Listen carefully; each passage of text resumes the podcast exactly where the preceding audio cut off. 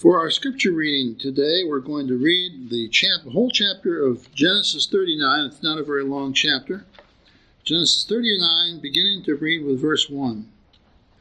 Now Joseph had been taken down to Egypt, and Potiphar, an officer of Pharaoh, captain of the guard, an Egyptian, bought, bought him from the Ishmaelites who had taken him down there. The Lord was with Joseph and he was a successful man. And he was in the house of his master the Egyptian. And his master saw that the Lord was with him, and that the Lord made all he did to prosper in his hand. So Joseph found favor in his sight and served him. Then he made him overseer of his house, and all that he had put under his authority. So it was, from the time that he had made him overseer of his house and all that he had, that the Lord blessed the Egyptian's house for Joseph's sake. And the blessing of the Lord was on all that he had, that he had in the house and in the field. Thus he left all that he had in Joseph's hand, and he did not know what he had except for the, the bread which he ate. Now Joseph was handsome in form and appearance. And it came to pass after these things that his master's wife cast longing eyes on Joseph and she said, Lie with me. But he refused and said to his master's wife, Look, my master does not know what is with me in the house, and he has committed all that he has to my hand. There is no one greater in this house than I, nor has he kept back anything from me but you, because you are his wife. Now, how then can I do this great wickedness and sin against God? So it was, as she spoke to him, as she spoke to Joseph day by day, that he did not heed her, to lie with her, or to be with her. But it happened about this time when Joseph went into the house to do his work that none of the men of the house was inside, that she had caught him, that she caught him by his garment, saying, Lie with me. But he left his garment in her hand and fled and uh, ran outside. And so it was when she saw that he had left his garment in her hand and fled outside that she called to the men of her house and spoke to them, saying, See, he has brought, in, uh, brought into us a Hebrew to mock us, because he came into me uh, to lie with me, and uh, I cried out with a loud voice. And it happened when he heard that I lifted up my voice and cried out that he left his garment with me and ran and fled outside. So she kept his garment with her until her master, his master came home. Then she spoke to him with words like these, saying, The Hebrew slave or servant whom you brought to us came in to me to mock me. So it happened as I lifted up my voice and cried out that he left his garment with me and fled outside. So it was when his master heard the words which his wife spoke to him, saying, Your servant did to me after this manner, that his anger was aroused. Then Joseph's master took him and put him into the prison a place where the king's prisoners were confined, and he was there in the prison. But the Lord was with Joseph and showed him mercy and gave him favor in the sight of the keeper of the prison. And the keeper of the prison committed to Joseph's hand all the prisoner all the prisoners who were in the prison, whatever they, uh, what, whatever they did there. It was his doing. The keeper of the prison did not look into anything that was under Joseph's authority because the Lord was with him, and whatever he did, the Lord made it prosper. May the Lord bless this reading to our understanding today as we study this passage of Scripture. Now, the theme of the the theme of the passage is uh, loneliness or being alone, alone in the world. Because if anybody if anybody prefigured being alone in the world, it was Joseph. He was cut off from his people, he was cut off from his family, he was even cut off from uh, his uh, ling- linguistic group, the Hebrews. Joseph was alone. He was sold as a slave to Egypt and had to wonder day and night what will befall me.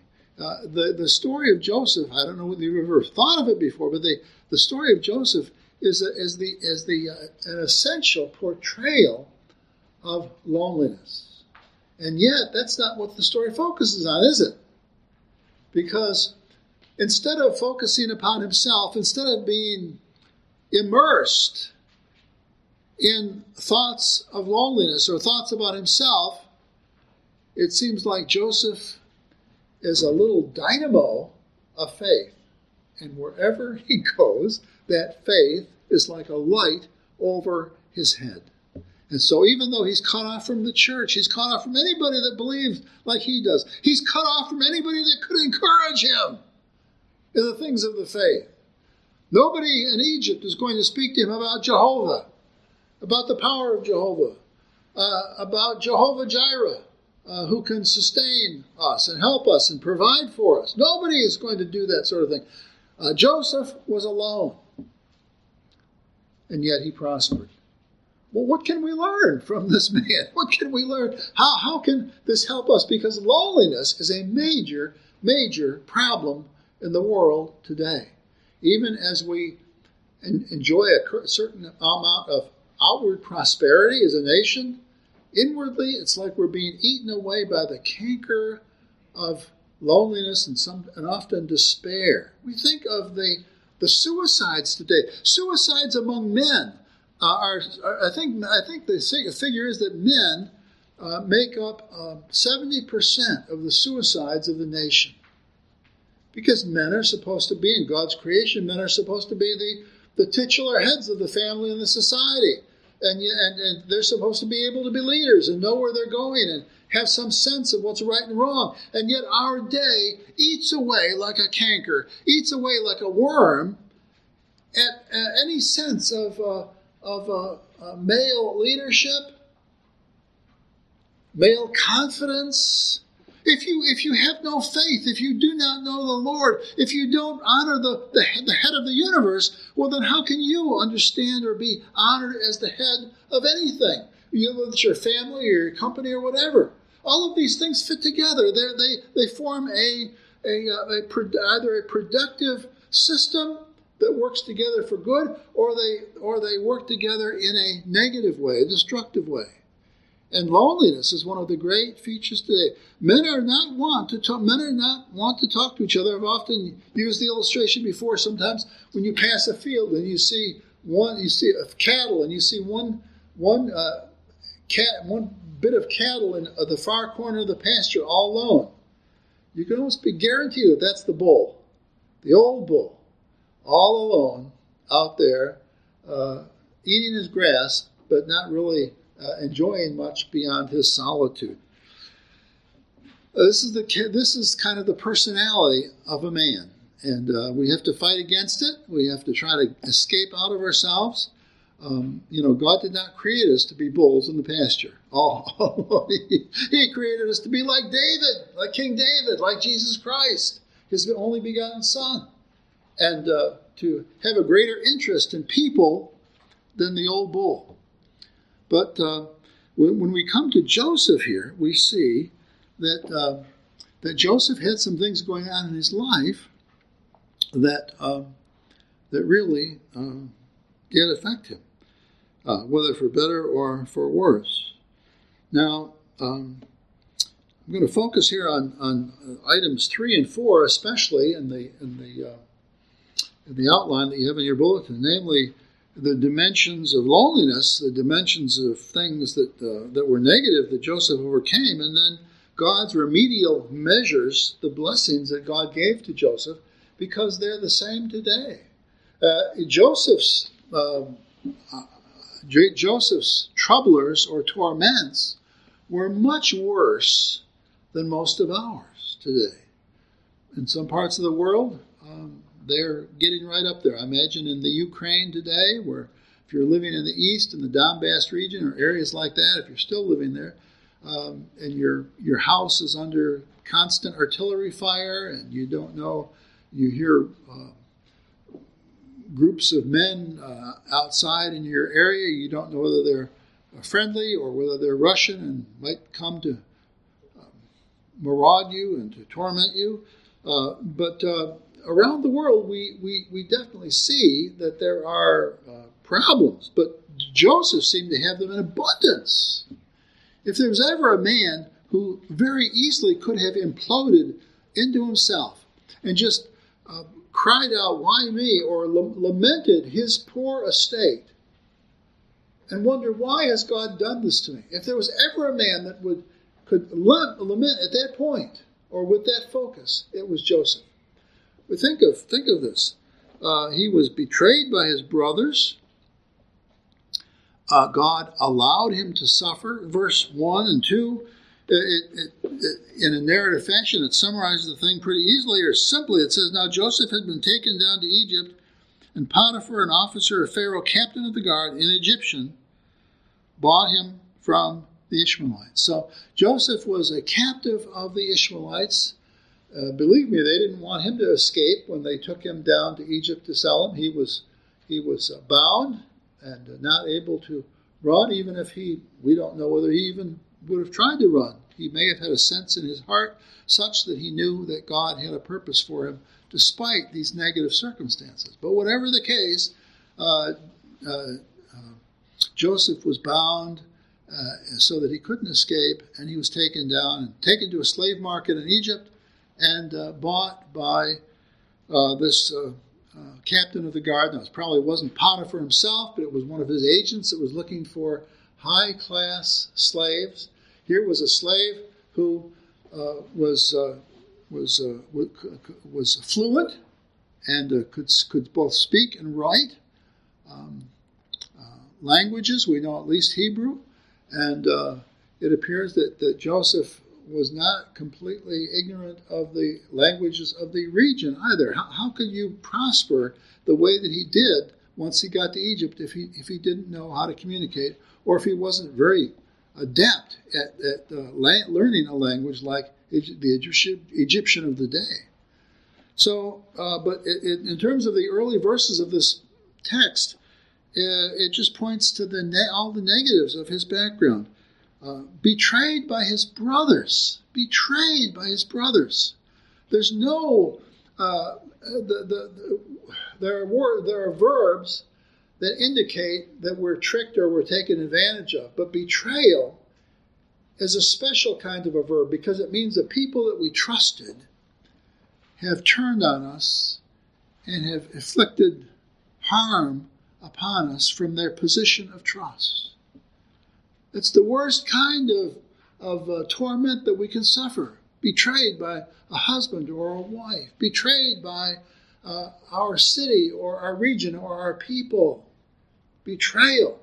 But this was Jacob's lot, but Joe Joseph's lot. It wasn't. It wasn't just a, a bad happenstance. It wasn't just negative providence. It was betrayal. Uh, and uh, in verse 1, it brings out too that he was allowed to suffer. God allowed him, uh, God allowed this to happen to him, despite the fact that Reuben was against the idea of harming the boy. It was when Reuben was away from the family that his brothers followed through on this. And God allowed that. God is the master of every circumstance. He's the master of every decree, decree, and every circumstance of those decrees. And so, so God allowed her to be, be away. God allowed his brothers in concert to, to think it was a good idea to sell him into slavery to this foreign person. Can you imagine selling someone in your family? They, these things are done today with the, uh, the sex trafficking that's taken place. Uh, mothers and fathers are selling their little girls that are 8, 9, 10, 11 years old. They're selling them for money because the family is starving. And the little girl is the only uh, only product that has any worth to them, and so they don't get much money for them, but they but they sell them. How, we think, how could that be? How can parents sell their own children and get them into uh, to allow them to be sex trafficked then around the world? Some of the largest cities of America, I imagine, in Cincinnati, Ohio, there are apartments where uh, these kids have been trafficked and where there are uh, uh, centers of uh, uh, gross sin going on, and the, and the, kids have no capacity to escape uh, because their their passports and their money and everything else is kept by their their hoarders, and these people are full of violence and willing to kill you in order to keep the situation covered up. We say, how could this happen? How could this happen in modern America? Well, this is the very kind of thing that happened to Joseph. How could God have allowed this? Well, we know how God could have allowed it because all things work out for good with those who are called according to his plans, Romans 8. And so, uh, but, but God did allow Joseph to suffer. And, uh, and then he allowed Joseph to be uh, seduced, or rather, that's really the wrong word. The, the, the correct word would be tempted. He allowed him to be tempted by uh, Potiphar's wife. Now, Potiphar was the captain of the guard. He was a he was a high-ranking official in the Egyptian kingdom. How many women that are in that kind of a place? How many women that you've heard of or that you know of? How many women that you've seen on television that are married to politicians like this or generals? How many of these women do you know that were of the of the lower caste in terms of beauty and these kinds of things? say hardly any. Uh, the men of money and, and, and position tend to be associated with women of beauty. Women of beauty seek these men, the men seek the women. It's like the poles of a magnet. And so they, they stick together. And here's a woman, Potiphar's wife, who uh, Potiphar had never taken any Christian psychology courses, which teach you that you need to spend time with your wife. So all of, uh, Potiphar's wife who did she have the most opportunity with? Who did she have the most time with? Who did she have the most time to see how uh, uh, his virtues, his physical beauty? Because the Bible itself says that he was a good-looking man.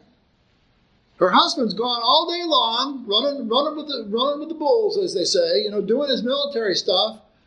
And here's this handsome guy here, and, and they have chances to talk, and and she sees the beauty of faith in Joseph. She sees the the, the uh, affection that he is able to have with people. And so she she takes opportunity then to try to seduce him. She wants to have that kind of fellowship. I'd, you know, I'd say, men, you know, the men in the congregation, if you want the affection of your wife, then be more like Joseph. That's what attracts a woman. Don't don't go to work all day long and then wonder why and just do nothing else. You don't pay attention to her when you, when you come home. That's not going to work. Your your wife is going to be uh, like a, a plant without water. In the negative sense of this, you see, God allows Jacob or Joseph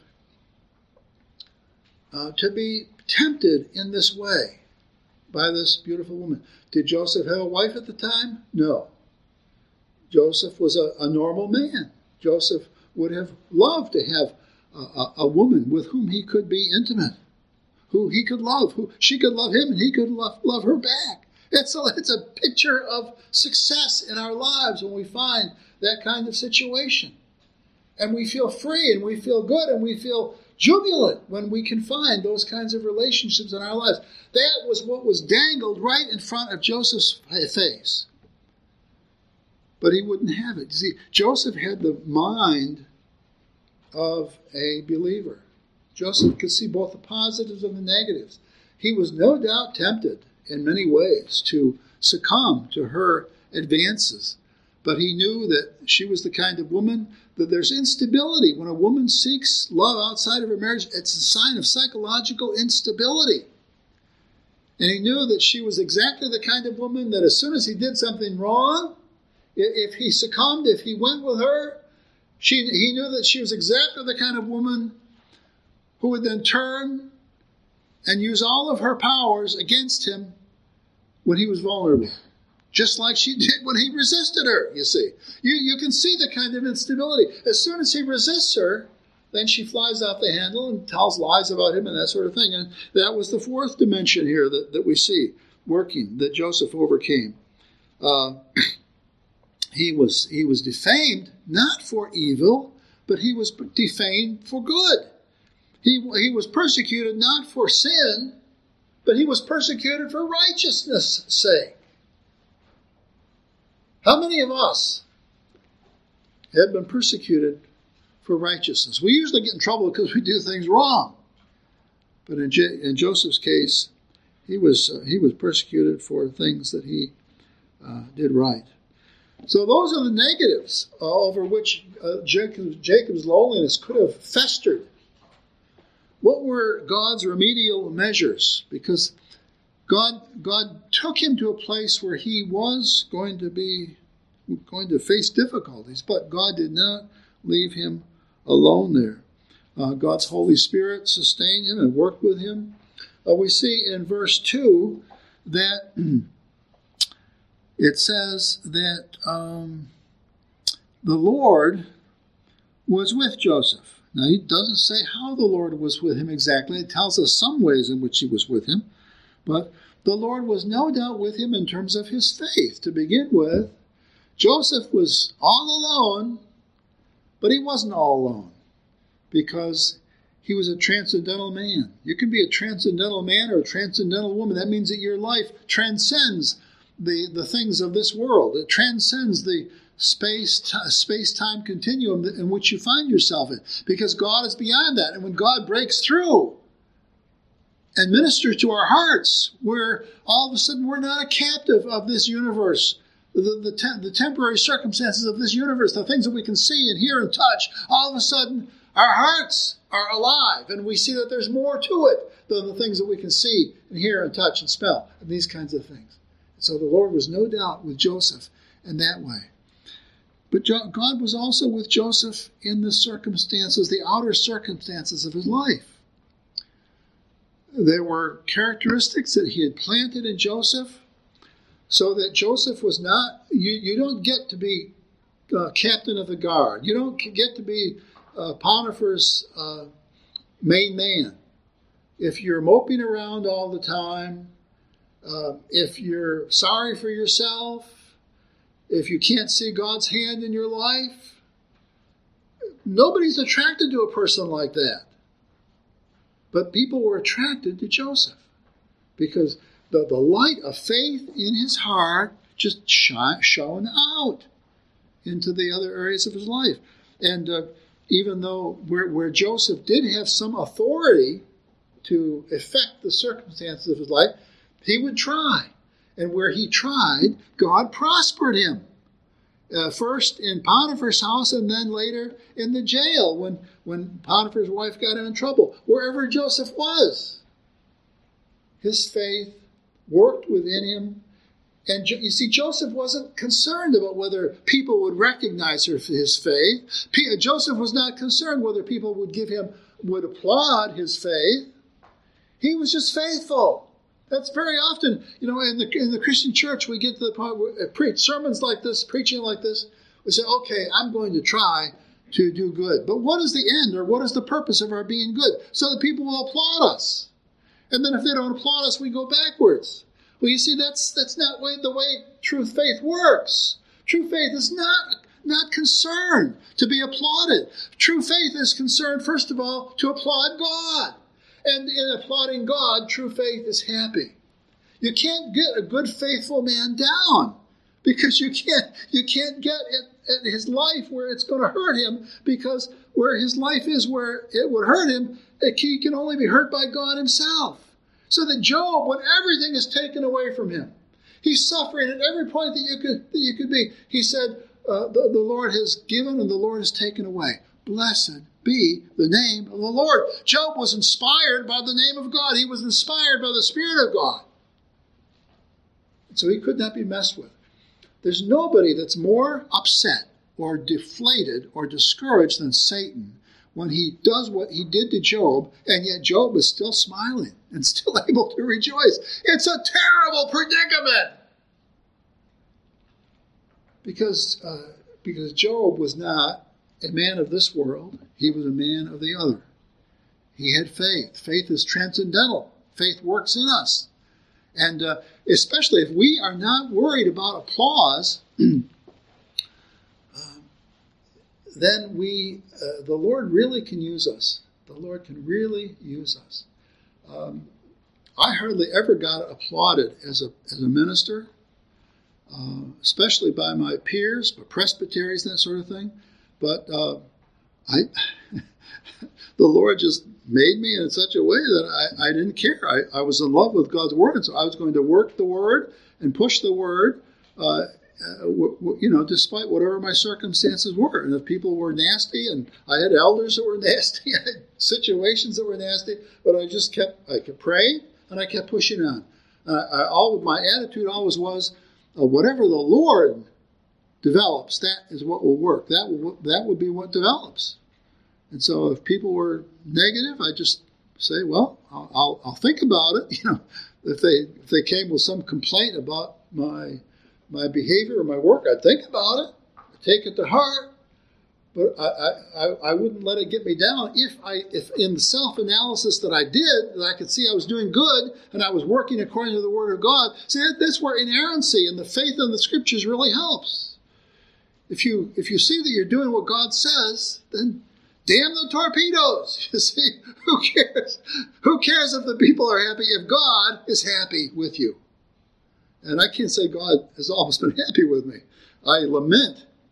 Uh, I lament where I fall short very much, much more than you know. But where, where I'm doing right, where I'm doing good, I rejoice. And I'm sure not going to encourage the, the negatives of my life by backing off the things that God, that God has told me to do. And that's what we all ought to have. Uh, you know, self analysis, the scripture encourages us to it. Just so that when uh, when other people come with other negative things, we, we're already we've already done most of that ourselves, and we're able to then move forward. These are, this is the outlook of faith, and Joseph had the outlook of faith. So, in the early verses two and three, we see where he was sustained. We see where God prospered him, both in his life with um, with uh, Potiphar.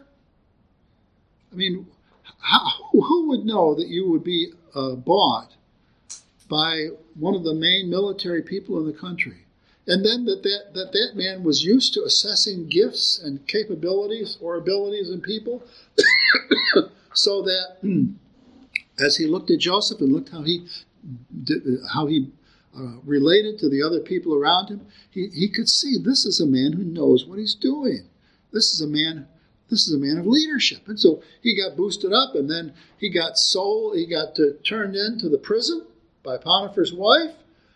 Again, who would not be, you know, uh, most of us would think, man, I worked so hard and God was blessing me so much. And, and now, what, God, what has God done to me now? Now I'm in a prison.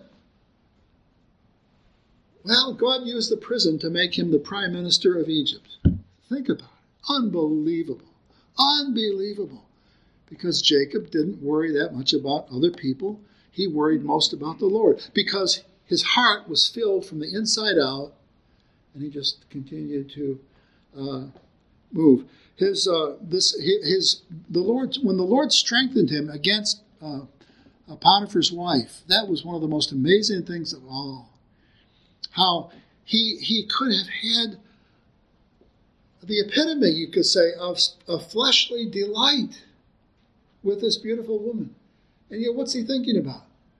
He's thinking, I've been entrusted with this house by this man Potiphar, and I cannot break his trust, even though there's all of this easy street in front of me in terms of what his wife would like to do. Where do such thoughts come from? You see, where, where do we get that the focus of faith, where we're able to negotiate our way through uh, temptations or short-term solutions? Where does that come from? Except the Lord. And so we rejoice in that, and, and, and Joseph rejoiced too, except that that, that landed him in prison. so, but we know the rest of the story. We know how God worked with that. So Joseph was alone in the world, but he wasn't alone, was he? He was alone in the world in terms of his friends, his family, uh, his linguistic circles. He was alone in the world. He was cut off from everybody like that. The only thing that he had, the only thing he had, was the Lord. and when you've got the Lord, you've got everything. The, New Testament tells us, Paul says that he can be happy whether he lives or whether he dies. See, this is the perspective of faith. It's not just an outlook, it's an outlook that's ingrained within your heart. And so, um, so it was with Joseph. And, uh, and uh, the Lord was able to use that kind of a, of a man again and again and again until he used him to rescue his people Israel and to be the great inspiration of Israel when this terrible, deadly famine struck them some years uh, later. Now, the most amazing thing about this is, the, and the idea focusing on loneliness when it comes to Joseph. The most amazing thing with this is to think of how Joseph anticipates the Lord Jesus Christ. I mean, it is, it's astounding because our Lord Jesus was also deprived. First of all, he was deprived of uh, his heavenly position as the divine Son at the right hand of the Father. He was deprived. When he came to this earth and he was born a baby, it was humiliating. A whole sector of theology, in terms of the in terms of our Christology or our study of Christ, has to do it, it, Christ's life can be divided up between his humiliation and his exaltation. Two great chapters of theology having to do with the Lord Jesus Christ. And he was humiliated at almost every point. He was the, the, the, the, divine Son through which the world was created. There was nothing made, John says, there was nothing made that was not made through Christ the Logos, the eternal Word of God. God spoke that Word. Father, The Father spoke the Word, and the, everything came into existence. And here's this divine Son being born in a cradle as a baby and crying and soiling himself here for some time before he could begin to take care of himself. Humiliation, having to be bed, fed. This was a torment to our Lord Jesus Christ. And uh, he was rejected by his family not his immediate family, although his brothers sometimes got uh, contentious with him and envious, we, we're told. But we, if we think of Israel as his family, he had come for the purpose of saving his people. And these very people betrayed him. And even in the worst case, they, they gave him over to the hated Romans.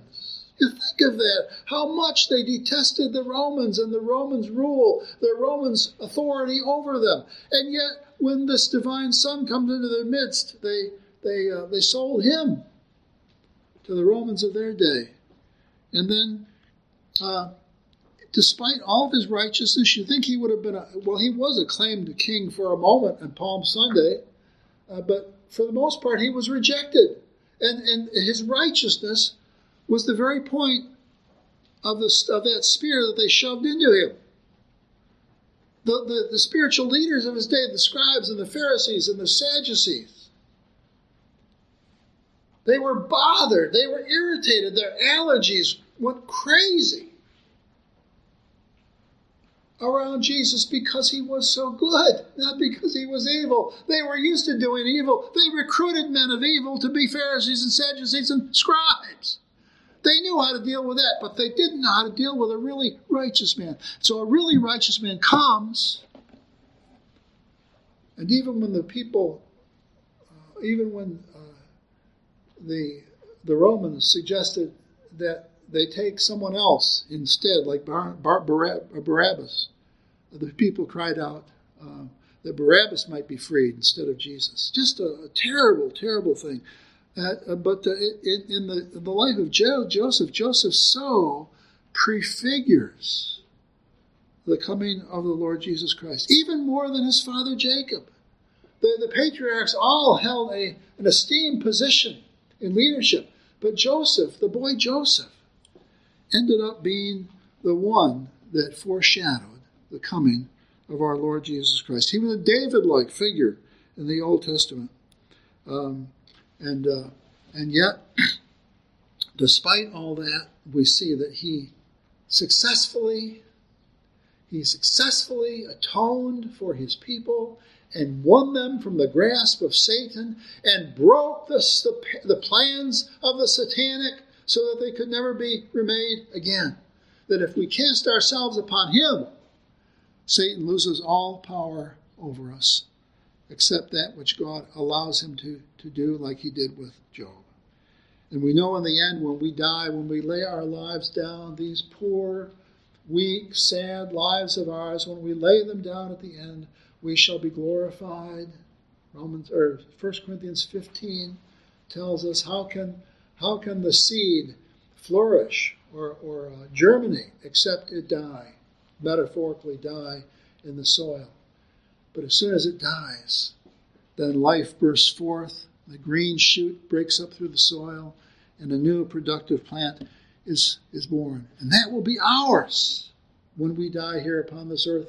We will, we will rise green in the heavens, full of life, a nubile life with God. Joseph was alone, but he wasn't alone. Praise be to God. Let's pray. Our Father and our God, we pray that we would have lives and faith like Joseph. We pray that you might work with us and do with us as you did with your son Joseph, and even more so with thine only begotten Son, even Jesus Christ. Bless us, O Lord, with thy righteous power, even in this evil world. Help us not to feel so alone. Uh, help us to be cured of our loneliness through the power of the Spirit and the knowledge of the gospel and kingdom. In Jesus' name we pray. Amen.